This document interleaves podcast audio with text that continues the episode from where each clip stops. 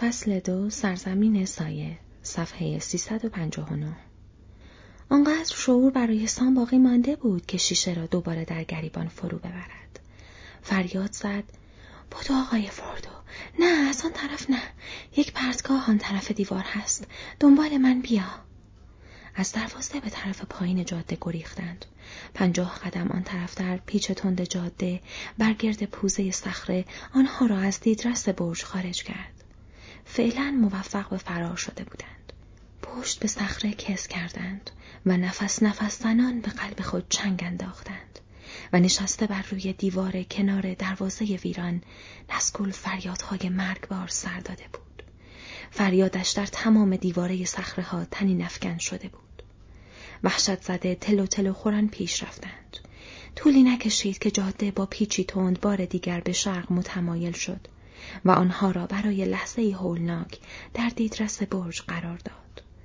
همانطور که دزدان فرار می کردند به پس پشت نگریستند و شبه سیاه عظیم را بر روی کنگره دیوار دیدند. آنگاه به میان دیواره های صخره‌ای بلند شیرجه رفتند. به میان یک بریدگی که با شیبی تند به جاده مرگول می پیوست. به محل تلاقی جاده رسیدند. هنوز هیچ نشانی از ارکها یا پاسخ به فریادهای نزگول نبود.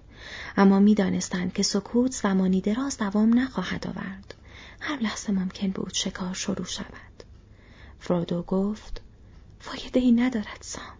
اگر ما که واقعی بودیم باید با عجله برمیگشتیم طرف برج نه اینکه از آنجا فرار کنیم به اولین دشمنی که بر بخوریم ما را می‌شناسد باید به نحوی از این جاده خارج بشویم سام گفت ولی نمی‌توانیم مگر اینکه بال داشته باشیم.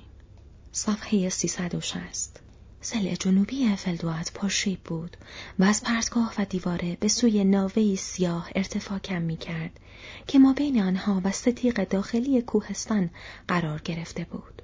کمی آن طرفتر از محل تلاقی جاده پس از یک نشیب تند دیگر پل سنگی معلقی از روی شکاف میگذشت. و راه از پل به شیبهای ناموزون و در های مرگای در آن سو می رسید. فردو و سام نومیدان زور آخر را زدند و با عجله در طول پل پیش دویدند. اما هنوز به انتهای پل نرسیده بودند که صدای جار و جنجال بلند شد. آن دورها در پشت سر و اکنون آن بالا روی دامنه کوه برج کریتانگل سر به فلک کشیده بود و سنگهایش درخششی تیره داشت و ناگهان ناقوس گوش خراش دوباره شروع به نواختن کرد و دنگ دنگ طاقت فرسای آن بلند شد. شاخها به صدا درآمدند و از آن سوی پل صدای فریادها در پاسخ به آن شنیده شد. آن پایین در شکاف تاریک که از پرتو رو به زوال اورودروین محروم بود، فردو و سام پیش رو را نمی‌دیدند. اما صدای پاهای چکم پوش نعل آهنین را از همکنون میشنیدند و روی جاده صدای سم ضربه چابک اسبان تنی نفکن شده بود. فردو فریاد زد زود بایستام از روی پل میپریم تقلا کنان خود را به روی دیوارک پل کشیدند خوشبختانه روی پرتگاهی هولناک نبودند. چه شیبهای مرگای از همکنون تقریبا تا سطح جاده بالا آمده بود. اما هوا تاریکتر از آن بود که بتوانند عمق آنجا را حدس بزنند. سام گفت من رفتم آقای فردو الوداع. گذاشت که بیفتد. فردو از پی او پرید و به محض اینکه افتادند صدای یورش سواران را شنیدند که از روی پل میگذشتند. و تق و تق پای ارگها به گوش رسید که از پی سواران میدویدند اما سام اگر جرأت داشت خنده سر می‌داد اندکی حراسان از این که با شیرجه روی صخرههایی که دیده نمی‌شد خرد و خمیر شوند از ارتفاعی کمتر از ده دوازده پا با صدای طالب و قر چقروج بر روی چیزی که به هیچ وجه انتظار نداشتند روی زمین فرود آمدند. روی نوعی بوته خاردار گوریده. سامبی حرکت آنجا دراز کشیده بود. نرم نرمک دستش را که خراش برداشته بود میمکید. وقتی صدای سم اسبان و صدای پا گذشت دل به دریا زد و پچ پچ کنن گفت لعنت به من آقای فردو اگر می‌دانستم توی مردور چیزی هم سبز می شود حتی اگر هم می‌دانستم انتظار این یکی را نداشتم همینطور که با دست لمسشان می‌کنی یک پا درازی هر کدام از این خارهاست. از هرچه تنم کردم گذشته. ای کاشان زره نیمتنه را پوشیده بودم. فرودو گفت زره ارکی حریف این خارها نمی شود حتی جلیقه چرمی هم چاره ساز نیست. تقلا کنان کوشیدند تا از خلنگزار بیرون بیایند. خارها و خلنگها به سختی مفتول بودند و مثل پنجه به آنها چنگ میانداختند. پیش از اینکه خود را کاملا آزاد کنند شنلهاشان ژنده و پاره شده بود فردو نجوا کنان گفت حالا پایین می رویم سام سری داخل در سرازیر می شویم و بعد به محض اینکه امکانش بود می پیچیم طرف شمال در جهان بیرون روز دوباره از راه می رسید و در پس تاریکی های مردور خورشید از لبه شرقی سرزمین میانه بالا می آمد. اما اینجا هوا هنوز مثل شب تاریک بود. کوه بی شعله می سوخت و آتش آن خاموش شده بود. درخشش دیواره های ای رنگ باخت. باد شرقی که از زمان ترک ایتیلین شروع به وزیدن کرده بود، فعلا آرام گرفت. آهسته و با زحمت بسیار شروع به پایین آمدن کردند و کورمال کورمال و سکندری خوران و تقلا کنان از لابلای سخره ها و خلنگزارها و بیشه های خشک در ظلمات سایه ها فرود آمدند و فرود آمدند تا آنکه دیگر قادر به ادامه دادن راه نبودند. سرانجام ایستادند و کنار هم پشت به سنگی صاف دادند و نشستند. هر دو عرق میریختند. سام گفت اگر خود شاگراتی یک لیوان آب به من تعارف می‌کرد دستش رو ماچ می‌کردم. بردو گفت از این حرفها نزن فقط وضع را بدتر می‌کند. گیج و خسته کش و قوسی به خود داد و مدتی ساکت ماند. سرانجام جهدی کرد و از جا برخاست. در کمال تعجب دید که سام خوابیده است. گفت بیدار شو سام راه بیفت. وقتش است که یک تلاش دیگر بکنی. سام با تقلای زیاد از جا بلند شد. گفت اصلا باورم نمی شود. انگار قش کردم. آقای فوردو خیلی وقت است که یک خواب درست و حسابی نکردم. برای همین چشمهایم خود به خود بسته شد. فوردو اکنون دلیل راه شده بود و از وسط سنگ ها و سخره هایی که به انبوهی در کف فرکند عظیم افتاده بود به حدس و گمان کوتاهترین مسیر را به طرف شمال دنبال می کرد. اما طولی نکشید که دوباره ایستاد. گفت فایده ای ندارد سام. از اختش بر نمی آیم این زره نیمتنه را می‌گویم. در حال روز فعلی هم نمی‌توانم. وقتی خسته بودم حتی نیمتنه میسریل هم به نظرم سنگین میآمد. این یکی خیلی سنگین تر است. به علاوه به چه دردی می‌خورد؟ ما که راهمان را با جنگ نمی‌توانیم باز کنیم. سام گفت ولی باید هرچه از دستمان برمیآید بکنیم و دشته و تیرهای ناقافل هم هست. اصلا دوست ندارم فکر کنم که چیزی جز یک تکه چرم بین تو و ضربه ای توی تاریکی حائل نیست. فردو گفت ببین پسر عزیزم سام خستم. توش و توانم رفته. امیدی برایم نمانده. ولی تا قدرت حرکت دارم باید راهم را ادامه بدهم و برسم به کوه. خود حلقه بس نیست. بار اضافی میکشدم. باید ادامه بدهم اما فکر نکنم اک نشناسم از فکر کردم به اینکه مجبور بودی وسط آن همه گند و کسافت اجساد بگردی تا برایم پیدایش کنی چندشم می شود اصلا حرفش رو هم نزن آقای فردو سلامت باشی اگر بتوانم خودم کولت می‌کنم پس بیانداز برود فردو شنلش را کنار گذاشت و زره ارکی را بیرون آورد و آن را دور انداخت. کمی لرزید. گفت چیزی که واقعا لازم دارم یک لباس گرم است.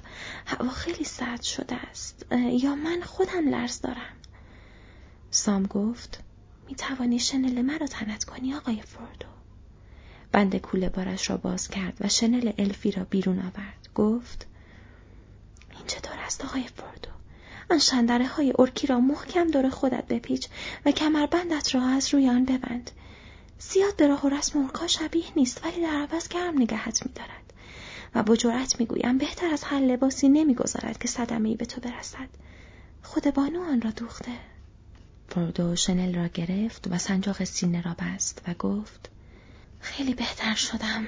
حالا احساس می‌کنم سبکترم. می‌توانم ادامه بدهم. اما این تاریکی بی امان انگار وارد قلبم می شود. انگار که توی زندان افتاده باشم.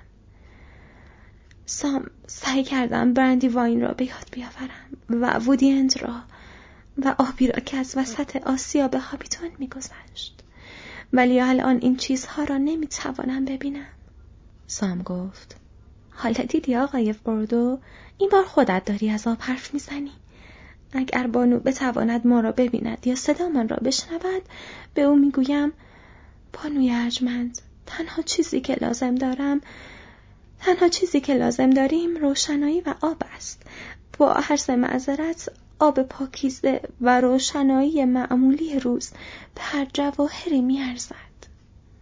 اما تالورین راه زیاد است. سام آه کشید و دستش را به طرف ارتفاعات افلدوات تکان داد. ارتفاعاتی که وجودش را به طرزی مبهم از سیاهی تیره تر آن در مقابل آسمان سیاه می‌شد حد زد. صفحه 365 دوباره رو به راه نهادند. زیاد پیش نرفته بودند که فردو ایستاد گفت یک سوار سیاه بالای سرمان است. وجودش را احساس می‌کنم. بهتر از مدتی از جرمان جمع نخوریم. زیر سنگ آبسوده عظیمی رو به پس پشت در غرب نشستند و مدتی خاموش ماندند. آنگاه فردو آهی از سر آسودگی کشید. گفت گذشت. از جا برخواستند و سپس هر دو شگفت زده خیره ماندند. در سمت چپشان یعنی در جنوب در برابر آسمانی که به خاکستری میگرایید قله ها و ستیق رشته کوهی عظیم به رنگ تیره و سیاه اندک اندک به اشکالی مرئی تبدیل می‌شد. روشنایی در پس آنها افزایش میافت و به تدریج به سوی شمال میخزید. آن دورها در اوج آسمان نبردی در جریان بود. توده ابرهای مواج مردور عقب رانده می‌شد و همچنان که باد جهان زندگان بر سر آنها میتاخت و دود و دمه ها را به سوی سرزمین تاریک میراند. سرزمینی که این دود و دمه به آن تعلق داشت لبه آنها از هم میپاشید و متلاشی می‌شد. از دامن بالا رفته این شطر هولناک روشنایی ضعیف مثل صبحی رنگ پریده انگار که از پنجره چرک و دود گرفته زندان به داخل مردور نشت می‌کرد. سام گفت نگاه کن آقای فردو این را ببین جهت باد عوض شده یک اتفاقی دارد میافتد. اوضاع خیلی هم مطابق میل او نیست. تاریکی او توی دنیای بیرون رخنه بر می دارد. ای کاش می دیدم چه اتفاقی دارد می افتد. صبح روز پانزدهم مارس بود و روی دره آندوین خورشید بر فراز سایه شرقی بالا می آمد و باد از جنوب غرب می وزید. تودن روی دشتهای پلنور در حال احتضار بود. وقتی فردو و سام ایستادند و به لبه نوری که در طول خط افلدوات گسترده می‌شد چشم دوختند آنگاه شبهی را دیدند که با سرعت بسیار از غرب می آمد. و نخست شکل نقطه سیاه را داشت که در نوار درخشان بالای قله کوه دیده می‌شد. اما کم کم بزرگ شد و مثل تیر در چتر تاریک شیر زد و از بالای سر آنها گذشت. همچنان که میگذشت قیهی بلند و گوشخراش سر داد. صدای فریاد نزگول بود. اما این فریاد دیگر هیچ وحشتی را در آنها بر نمی انگیخت. فریاد مصیبت و نومیدی بود. خبرهای شوم برای برج تاریک. فرمان روای اشباه حلقه با تقدیر خود مواجه شده بود. سام فریاد زد چه گفتم؟ یک اتفاقی دارد میافتد. شاکرات گفت جنگ دارد خوب پیش می رود ولی گرباک خیلی مطمئن نبود و از این نظر هم حق با او بود. اوضاع دارد بهتر می شود آقای فردو. حالا کمی امیدوارتر نشدی؟ فردو آهی کشید.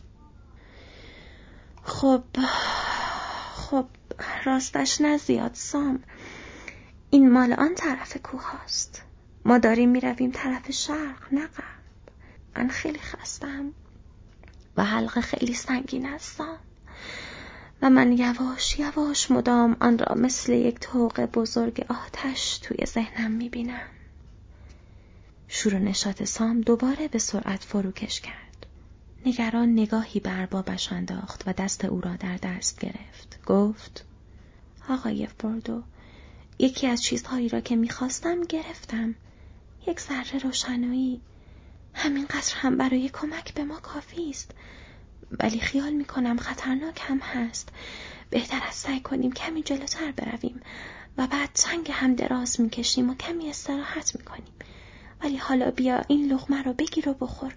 کمی از این غذای الف ها شاید به شما قوت قلب بدهد. صفحه 367 سام و فوردو یکی از کلوچه های لمباس را با هم قسمت کردند. و تا جایی که ممکن بود با دهان خشک آن را جویدند و با زحمت راه افتادند. روشنایی هرچند بیشتر از گرگ و میش غروبی خاکستری نبود اما آنقدر بود که ببینند در عمق درهای میان کوهها قرار دارد. دره آهسته به طرف شمال شیب برمی داشت و کف آن بستر جویباری خشک و بیاب بود. در آن سوی مسیر سنگی جویبار چشمشان به کوره راهی افتاد که با پیچ و خم از پای دیواره های غربی پیش می‌رفت. اگر از این موضوع خبر می داشتند می توانستند زودتر پانجا برسند. چه این کوره راهی که از جاده اصلی مرگول در انتهای غربی پل جدا می‌شد با پلکانی دراز که در صخره ها بریده بودند به ته دره منتهی میگشت نگهبانها و یا قاصدانی که قصد داشتند خود را به سرعت به پاسگاه ها و استحکامات کم اهمیت تر در شمال برسانند پاسگاه های میان کریتانگل و تنگه دهانه ایزن آرواره آهنین کاراخ آنگرن از این راه استفاده می کردند. استفاده از چنین راهی برای هابیت ها خطرناک بود اما لازم بود که بشتابند و فوردو احساس می کرد آماده نیست که با مشقت راه پیمودن در میان تخت سنگ ها یا دره های تنگ و بی جاده مرگای دست و پنجه نرم کند. و حدس می‌زد که شاید برای تعقیب کمتر کسی به فکر جاده شمال باشد. اول از همه جاده شرق را که به سوی دشت می‌رفت یا جاده برگشت به غرب را سخت میگشتند و او قصد داشت پس از آنکه کاملا در جهت شمال از برج دور شد مسیر خود را عوض کند و راهی پیدا کند که او را به طرف شرق ببرد به طرف شرق جایی که آخرین مرحله سفر خطرناکش انتظار او را می‌کشید پس اکنون از بستر سنگی رودخانه گذشتند و جاده ارکها را در پیش گرفتند و زمانی در طول آن پیش رفتند. سخره های سمت چپ بر فراز سرشان معلق بود و کسی از بالا قادر به دیدن آنها نبود. اما راه پیچ و خم بسیار داشت و در سر هر پیچی دست به قبضه شمشیر خود می بردند و با احتیاط می رفتند. روشنایی رو به افزایش نگذاشت. چه اورادروین باز دود و دمه عظیم را بیرون می‌داد که در بالا مغلوب باد مخالف می‌شد و بالاتر و بالاتر می‌رفت تا از قلمرو باد بیرون می آمد و در سقفی بیکران گسترده می‌شد. سقفی که ستون مرکزی آن از میان سایه ها در ورای دیدان ها بالا رفته بود. ساعتی با زحمت پیش رفته بودند که صدایی شنیدند. صدایی که وادار به توقفشان کرد.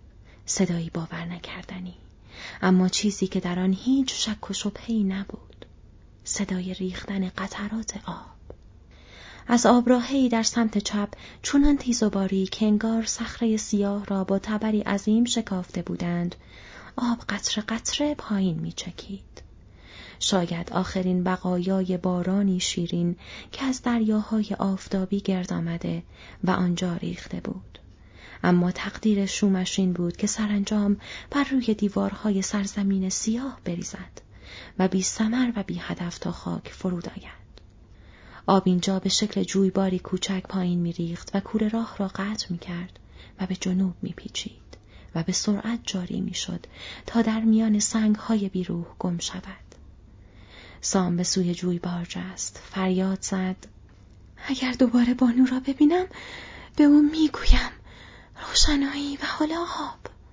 آن وقت ایستاد. گفت بگذار من اول بخورم آقای فوردو باشد ولی برای دو نفر هم جا هست. سام گفت منظورم این نبود. منظورم این است که اگر آب مسموم باشد یا چیزی مثل این طوری که خیلی سریع اثر بکند خب بهتر است که این بلا اول سر من بیاید. ارباب می‌فهمید؟ ولی فکر می‌کنم بهتر است دوتایی با هم به وقت خودمان توکل کنیم. سام یا به این محبتی که نصیب من شده. با این حال اگر خیلی سرد است بهتر است مواظب باشی. آب خنک بود اما خیلی سرد نبود و تعمی ناخوشایند داشت. و اگر در خانه بودند بلافاصله می‌گفتند که تلخ و چرب است.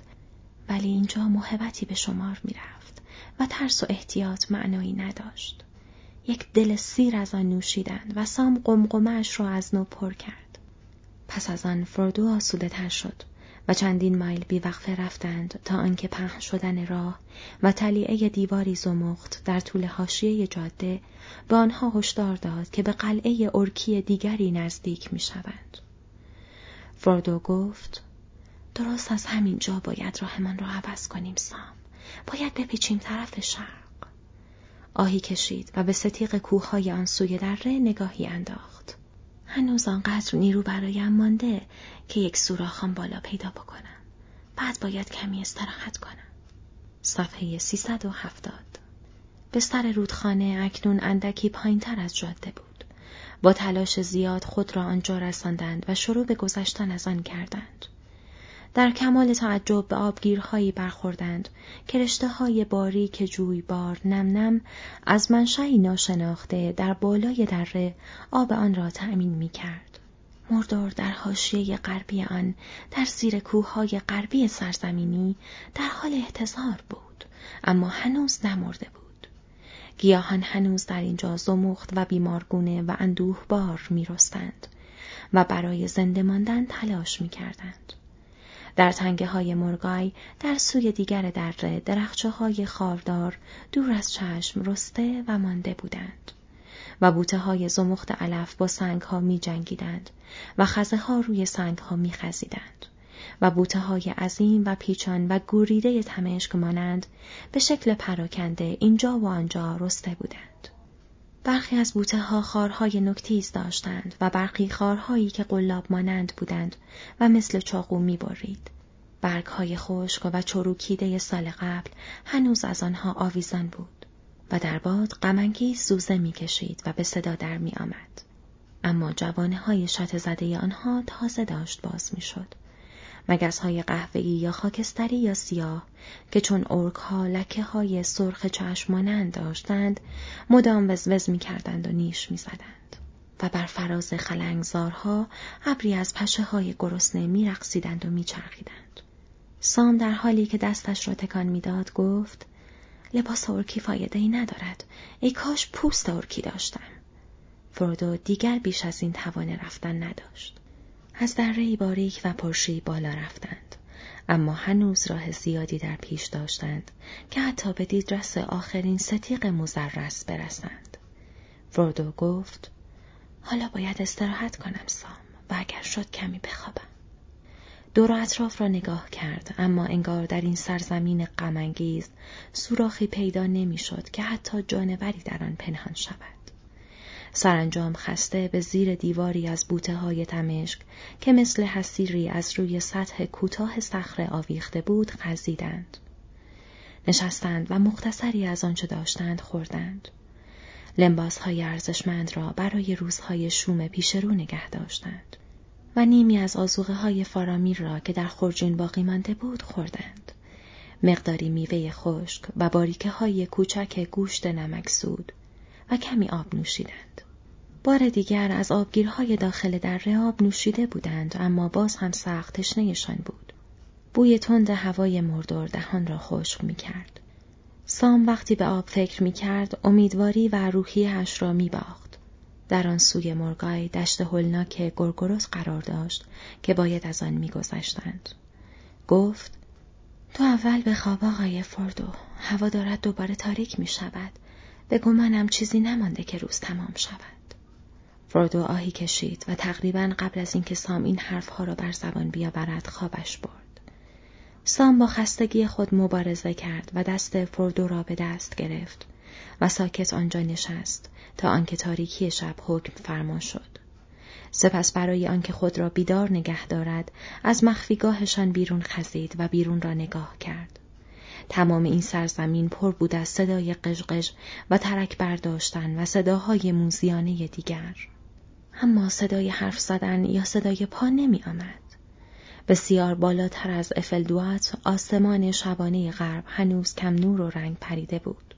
سام از میان رخنه ابرها بر فراز تپه سنگی در بالای کوهها چشمش به ستاره ای افتاد که خودی نشان داد و مدتی چشمک زد و همچنان که از آن سرزمین متروک به آسمان مینگریست زیبایی ستاره بر دل او اثر کرد و امید به دل او بازگشت چه این فکر به سان تیری شفاف و سرد در اندرون او خلید که سایه در انتها چیزی کوچک و گذرنده خواهد بود روشنایی و زیبایی والایی وجود داشت که برای همیشه دور از دسترس سایه بود. سرودش در برج نوعی اعتراض بود تا امیدواری. زیرا تا آن هنگام در اندیشه خود بود. اکنون لحظه ای تقدیر خود او و نیز تقدیر اربابش دیگر مایه نگرانی نبود. برگشت و به زیر بوته های تمشک خزید و در کنار فردو دراز کشید. و واهمه هایش را کنار گذاشت و به خوابی عمیق و بیتشویش فرو رفت. صفحه 372 همزمان با هم دست در دست هم از خواب بیدار شدند. سام تقریبا شاداب و سرزنده بود و آماده بود که روز دیگر را از نو آغاز کند. اما فردو آهی کشید. ناراحت خوابیده بود. خوابی پر از کابوس آتش و بیداری به او قوت قلب نمی‌داد. باز این گونه نبود که خواب هیچ خاصیت شفا بخشی نداشته باشد. قوی تر شده بود و بیشتر از قبل آماده بود که محمولش را یک منزل جلوتر ببرد. نمی‌دانستند ساعت چند است و چه مدت خوابیدند. اما بعد از آنکه لغمه غذا خوردند و جرعه آب نوشیدند، راه دره را رو به بالا در پیش گرفتند. تا آنکه دره باریک سرانجام در یک شیب تند شنی و سنگهای لغزنده پایان گرفت. آنجا آخرین موجودات زنده دست از تلاش کشیده بودند. قله های مرگای بیاب و علف، لخت، مزرس و همچون یک تخت سنگ بیبر و لمیزرع. پس از سرگردانی و جستجوی بسیار راهی یافتند که بتوانند بالا بروند و یک صد پا مسیر باقی مانده را با چنگ و دندان صعود کردند تا به بالا رسیدند. به شکافی رسیدند که در میان دو دیواره تاریک قرار داشت و با گذشتن از میان آن خود را درست در لبه آخرین حصار مردور یافتند. در زیر پای آنان در پایین پرتگاهی تقریبا به ارتفاع پانزده هزار پا دشت داخلی قرار گرفته بود که در تاریکی بیشکل تا ورای دیدرس آنها گسترده می‌شد. اکنون جهت باد جهان از غرب بود و ابرهای عظیم ارتفاع گرفته و به سوی شرق شناور بودند.